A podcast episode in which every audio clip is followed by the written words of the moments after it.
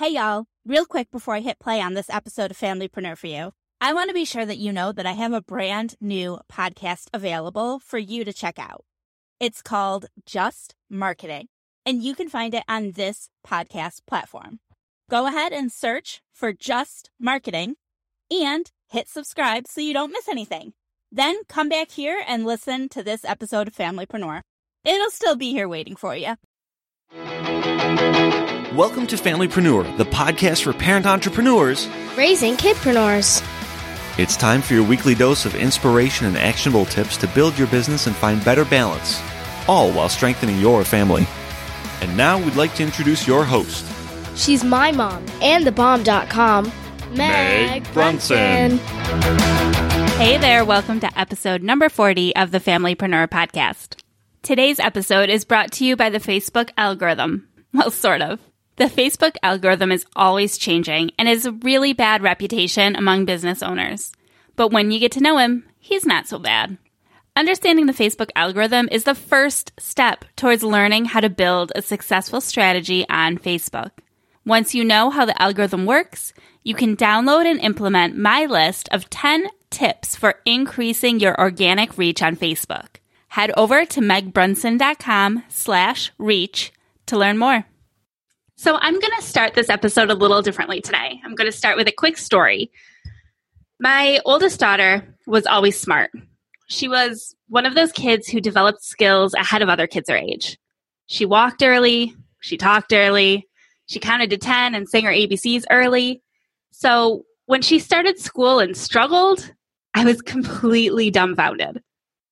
Things got progressively worse through her diagnosis with ADHD, we tried diet changes, therapy, and even tons of different medications. But in first grade, I feel like we really hit rock bottom. She was kicked out of her private school, a school that simply didn't have to cooperate with her IEP. It's for this reason that I'm so personally sensitive to how we educate kids labeled with ADHD and really any kids who are struggling in school we spent so much time in her first school aged years trying to make her fit in the mold.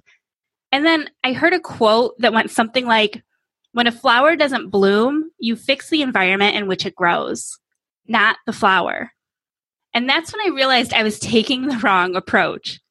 Since that time, I've adjusted my parenting and my expectations with her. I've discovered methods of learning that she thrives with, and I credit her business endeavor is providing not only a source of pride and accomplishment, but hands on experiences that really make learning fun and memorable for her. So when I met Nicole Connell, I knew she needed to join me to discuss the correlation between ADHD and entrepreneurship. Nicole is an educator and mentor in the Bay Area Although she's a certified educational therapist, she prefers the title Personal Learning Fairy Godmother. She loves supporting children to stay connected to their inner knowing and big ideas.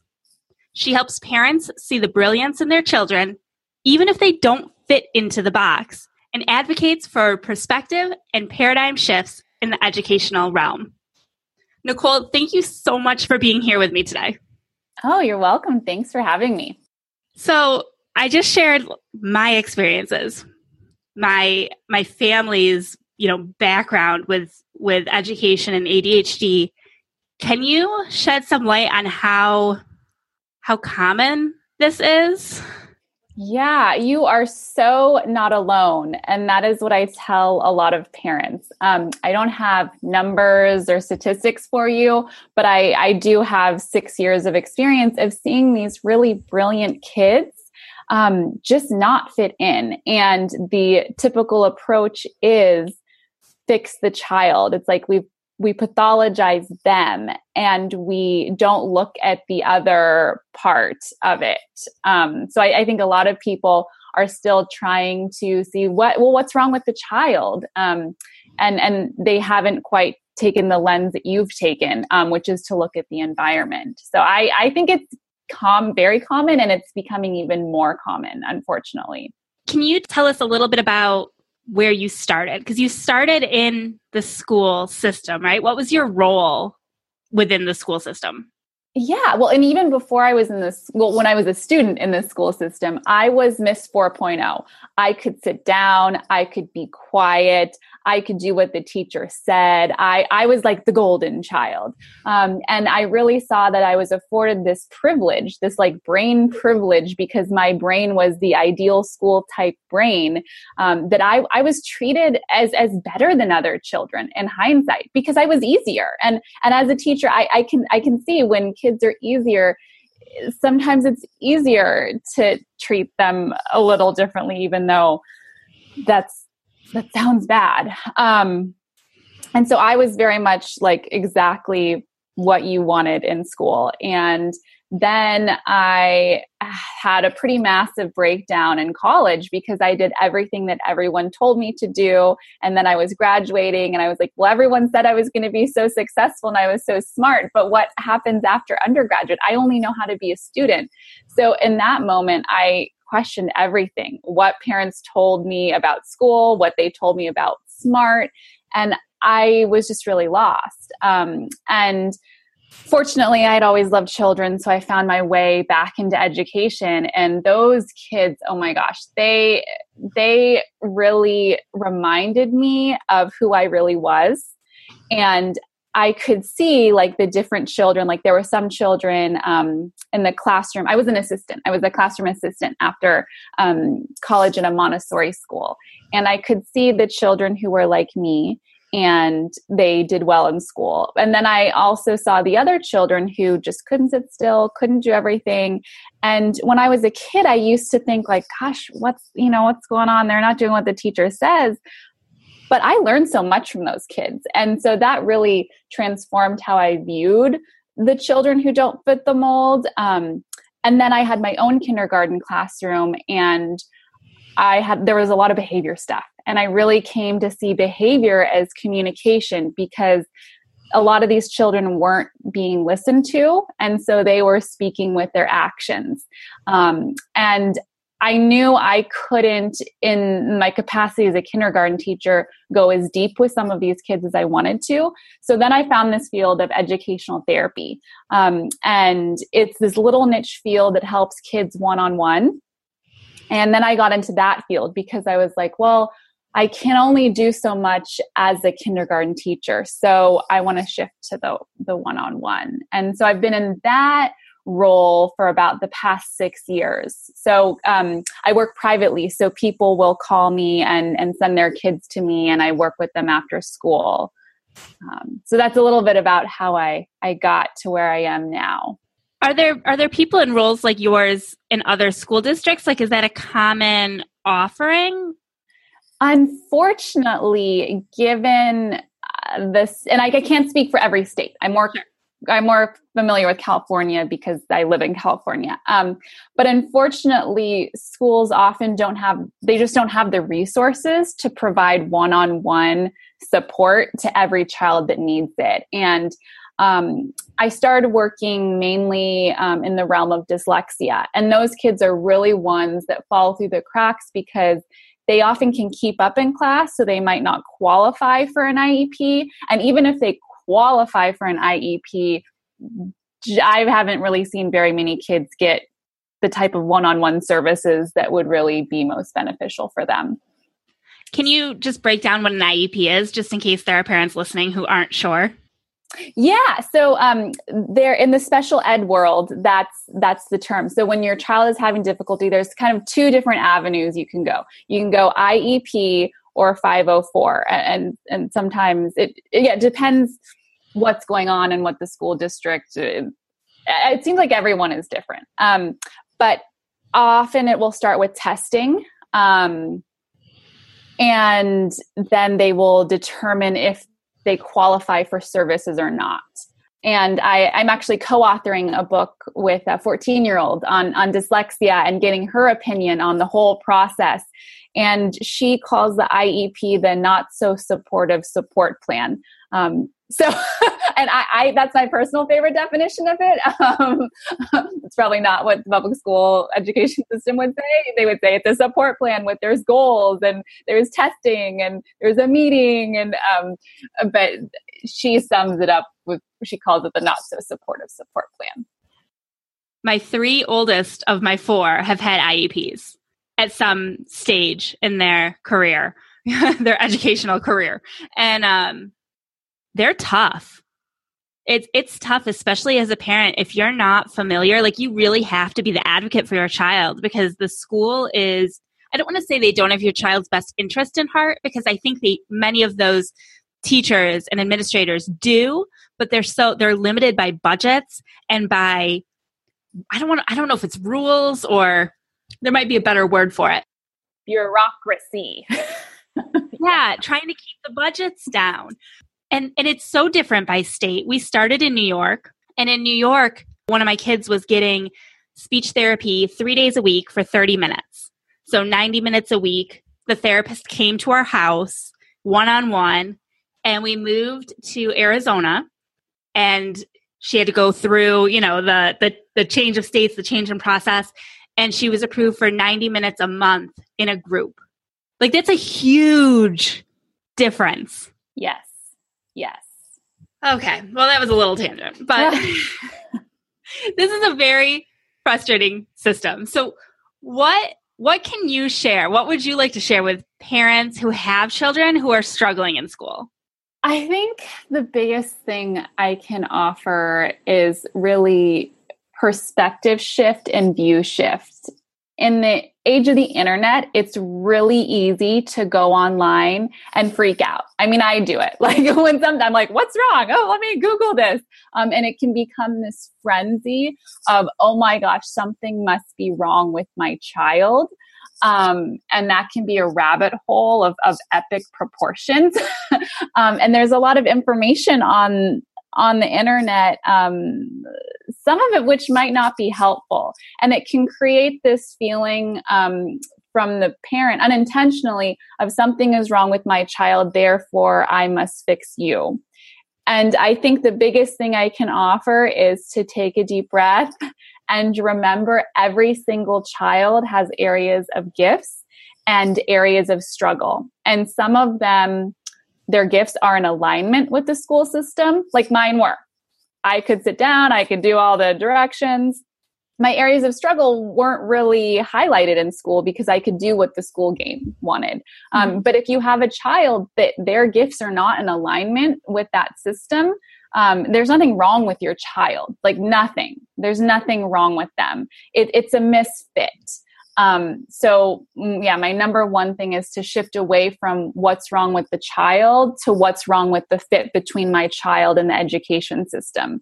And the, as we know, uh, the American education system has a lot of problems, like lots of them. So, shifting towards that, I think, is one of the most helpful things that I can offer as they start a journey on how to best support their child. Okay, and one more, one more too, um, is to listen to your child during this process. Um, a lot of times I hear from children that they get upset that their parents outsource their their um, their knowledge and power to experts. So if, they do uh, testing uh, through the IEP, that the parents will listen to that testing and view it as truth um, when really there there's a lot of issues with testing. Mm-hmm. um, yeah so listening to the children and remembering it's a misfit between the child and the environment not the child. And i obviously love that shift in perspective. And i relate a lot to you as a child. You know that was me in school. I was maybe not always a 4.0 but i mean never below a 3.5 you know like i was always a high performing student. Um, and i think that made trying to help my oldest difficult because she'd come to me even in kindergarten and first grade with questions about math. And you know math's not that difficult in kindergarten and first grade. And i couldn't i couldn't figure out how to break it down in a way that she would understand it because it came so easily to me that i never had to problem solve it myself and I, I felt like I couldn't, I didn't have the skills to help her. I don't know if that makes sense. Oh, it makes complete sense. And you're also touching on this, which is a phenomenon in school, is because often who becomes teachers, often it's people who did well in school. So then it creates this chasm between teachers who maybe breeze through school. And, and I can't speak for every teacher, but a lot of the teachers I encounter, I believe, were good students. So it's even harder to know how to support this child that's so different. So it's like a daily occurrence depending on what classroom your child is in. Well, and I think that makes sense too. If you think about a kid who struggled in school, like my oldest, she doesn't like school because it's a struggle. So why would she choose to live the rest of her life with a career in school? She wouldn't. So that does totally make sense. And I had never taken it that far. I'd always just looked at it with how I react or how I was able to help or unable to help her. Well, another piece of our American education system is age segregation. We put them in ages by themselves. Um, and when I was a Montessori teacher, it's multi age classrooms. So you the teacher actually i mean the teacher does help and, and things but if a six year old is struggling with some math concept the teacher could just say, well, go, you know, they just learned it, the seven year old over there, or maybe it's another six year old, or maybe it's the eight year old. They just learned it. Have them go explain it to them. And they're actually like way better at explaining things because they just learned them. So I think not having a mix of ages in school is hard for children to learn to the best of their ability. So if your child was in a multi age classroom, she could have gotten that potentially from hmm. another child. That's interesting too. Yeah. So what how how do you create opportunities for kids to shine? Well, this is one of my favorite areas, and I'm a bit of a renegade in the educational therapy world. I, I don't practice um, exactly like I learned in grad school um, because they they tend to use words like remediation um, and and this kind of this fixing model and that just never really resonated with me. So part of my philosophy and my one on one work has always been to support the tricky and nurture the amazing. And the biggest thing it sounds vague, but it's mainly just creating space for it and just following the child's interests and it varies so much for child to child, but like whatever they're into and love, just like nurture that and go with it and follow it up and and ask about it um, and empower them to follow their own passions. And maybe that's a project. Maybe that's they just come in to my session and talk about it. Um, yeah so that's mainly from the realm of my work is is how i i kind of I just make space for it. Um, and I, I, view it as really important. So it's a priority. So every session has to have that. So I had one um, girl who we would use some of our session for her to teach me how to do a cartwheel because I had mm-hmm. never learned. And she is actually a natural teacher, a natural coach.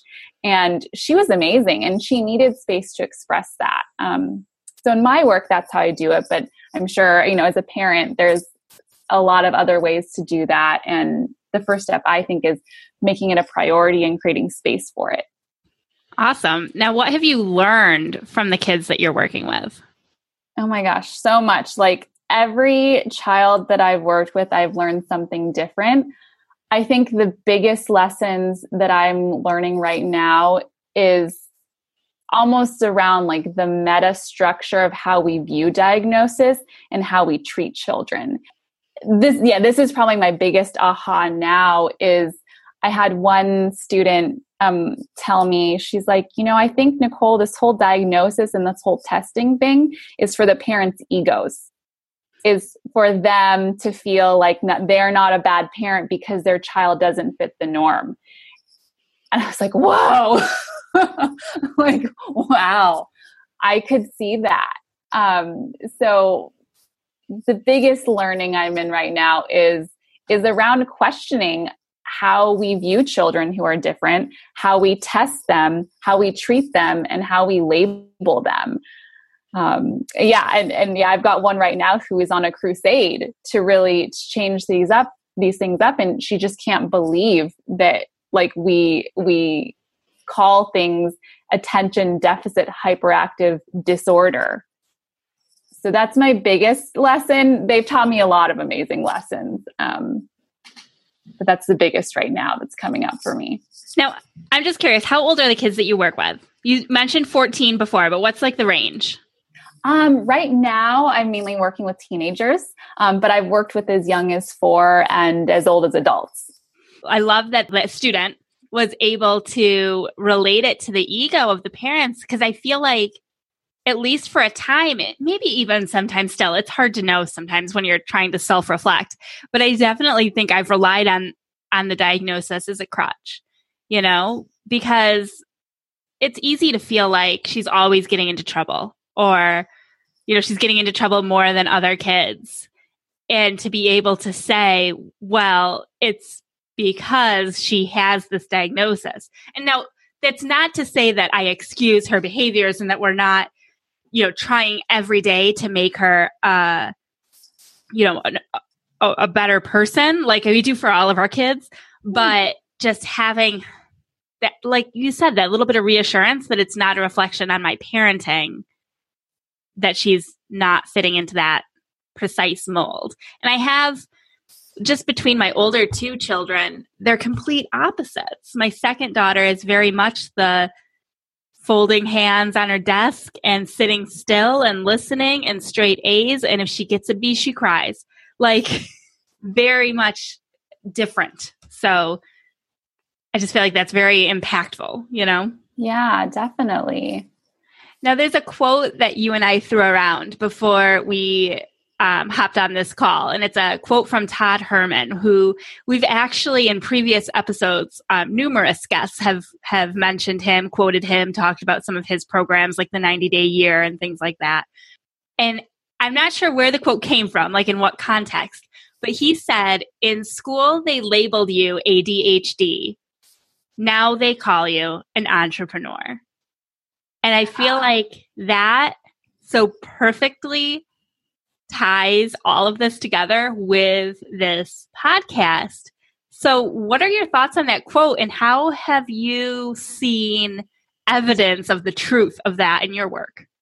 I love that quote so much. I saw it a few years ago on like his Facebook group when he was promoting the 90 day program and it just resonated with me and i said yes because um, it it hits on this the misalignment of the traits we value in school we value a certain set of traits that basically kids who receive an ADHD diagnosis will just like not excel in. Sitting still following directions that are kind of boring. Like um, we we think that those traits are so important and they are in school but then as i experience school is very different from the real world. So a lot of the traits that these kids have actually make them prone to excel in the workplace and I think it's beyond just entrepreneurs. I think you could substitute artist, creative, you could substitute a whole bunch of other things for entrepreneur. But I love that it touches on the, the traits that school wants are very different than what the workplace in the real world wants, and that it's not these kids. Um, and it also brings up in me uh, the danger of our school system valuing these certain traits is because what I see is these kids who get these labels who I think are geniuses and could come up with amazing things because they do every time you talk to them. Um, I think the danger is that they go through school feeling like something's wrong with them and then they're flawed. Um, but really, they're just gifts that are untapped and unable to be met in the school system. Do you think that the focus in school is too much on preparing them for college and not necessarily preparing them for anything other than college? Yeah, I mean, that's definitely one biggie, right? And preparing them for college and even that is how well they're doing that is is debatable because I remember being in college and people were saying like, well, these high school kids aren't even prepared for college but you're right like having that academic track for everyone and we're seeing that we need tradespeople and tradespeople can actually make good money like we need plumbers Like if we have houses, we need plumbers or uh, air conditioning people, and they can actually make really good money. Um, so other education systems will have an option to get out of school earlier. So I think that's one part. I think another big issue in American education is the standards that we create these times and places in which a child is supposed to achieve X, Y, Z. Um, and to me, they seem a little arbitrary and uh, can cause a lot of problems when kids aren't meeting them. So I think this whole standard bell curve approach to diverse children, because every child is diverse, we're all different, uh, just doesn't make sense. And it leads to a lot of heartache for those who can't fit in. Do you have any tips for parents who who have, you know, who have a child that's having these issues and they're not fitting in the box at school? I know for me, we've tried homeschooling and it's just not the right fit for our family. And I think that we kind of have to recognize that. Like, I, am not going to feel guilty about it. It's just the way it is, you know? Um, but do you have tips for people like that who homeschooling may not be an option? So public school is where their child will remain, but how parents can support their children between classes, between school days? Yeah. Well, I think first thing is depending where you are, sometimes you can check into charter schools. Sometimes those are worse, sometimes those are better. Um, but in the Bay Area, there are actually some cool charter schools that are able to provide, in my mind, a better perspective around differences than others. So you never know. So there are charter schools. I think if a child is going to be in the educational system, then the parent has to be so firm in knowing that there's nothing wrong with their child and deeply listening to their child. Because a lot of times it seems like children will come home and be like, I hate school, like my teacher, da da da da da da. And it's easy to be like, well, honey, you have to go to school. And but your teacher, we, we have this like authority thing where the teacher is always knows. Um, and sometimes a teacher doesn't know. And, and I really believe that each child is an expert on themselves. So listening to your child and taking their concerns and worries seriously, I think is huge. I love doing letter writing with kids because a lot of times kids um, get a bit marginalized and their voice isn't heard or, or you know we just we just ignore their perspective and if they feel like there's too much homework or they're this has happened to me where where they feel like their teacher is being disrespectful to them and, and kind of bullying them um, which unfortunately does happen um, is listening to that and then giving them a space to express that and advocate for their needs. So with with the letter writing like you were just mentioning do you have the student write a letter to the teacher and then do you actually deliver that letter? Like do you worry my concern would be worrying about stepping on toes.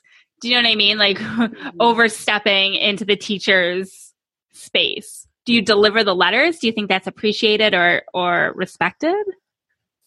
Yeah, I mean, that's a great question. And it, it, depends teacher to teacher, right? Some teachers really want to hear, and some teachers just don't. Um, my own bias is that the children's perspective is very important and needs to be heard, whether or not action is taken based on that. Um, I think just the act of expressing it and someone taking it seriously is powerful. So, depending on the teacher, yeah, you could send an email, you could write a letter, and you could even you know depending on how far you want to go and depending what school system you're in if it's public private um, you can go to administration too.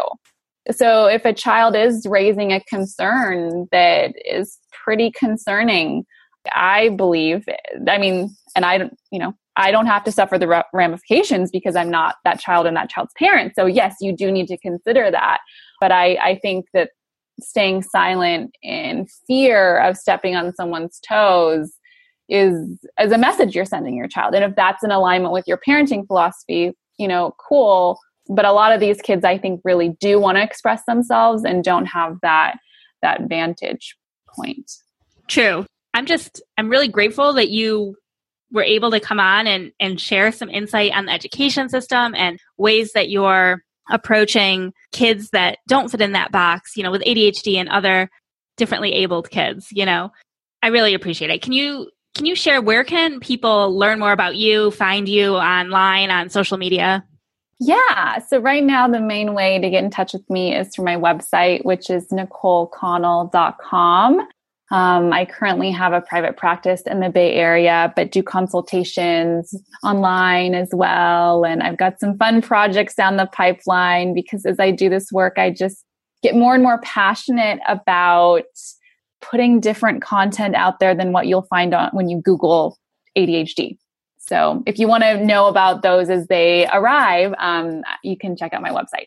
Thank you so much. I think it's easy to feel alone and helpless and like you've done something wrong or you're not doing something good enough. And it's really important for me that other parents who are in this situation know that they're not alone and they're not doing anything wrong. And in fact, they've got so much opportunities to make things better. So I really appreciate you taking the time and, and being here with us today. Thank you so much. Oh, you're welcome. Thanks for having me.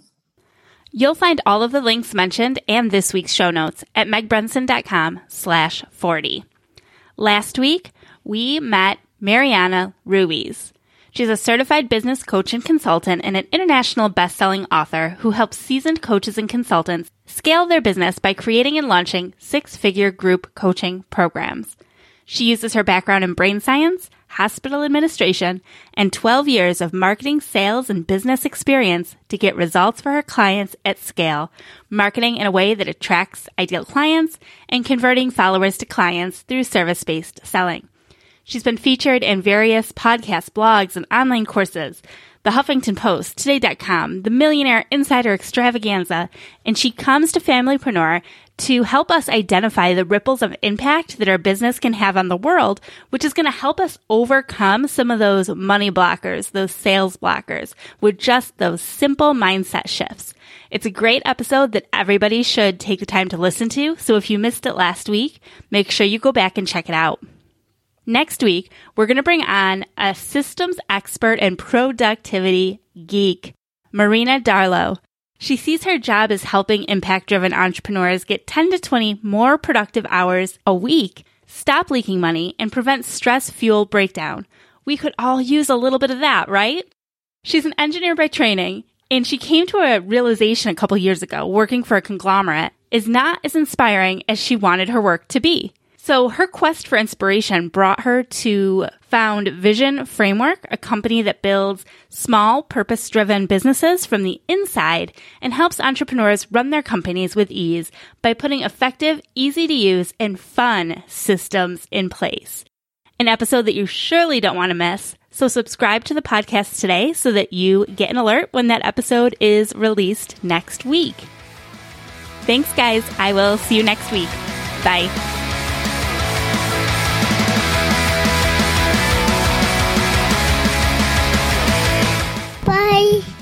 Till next week.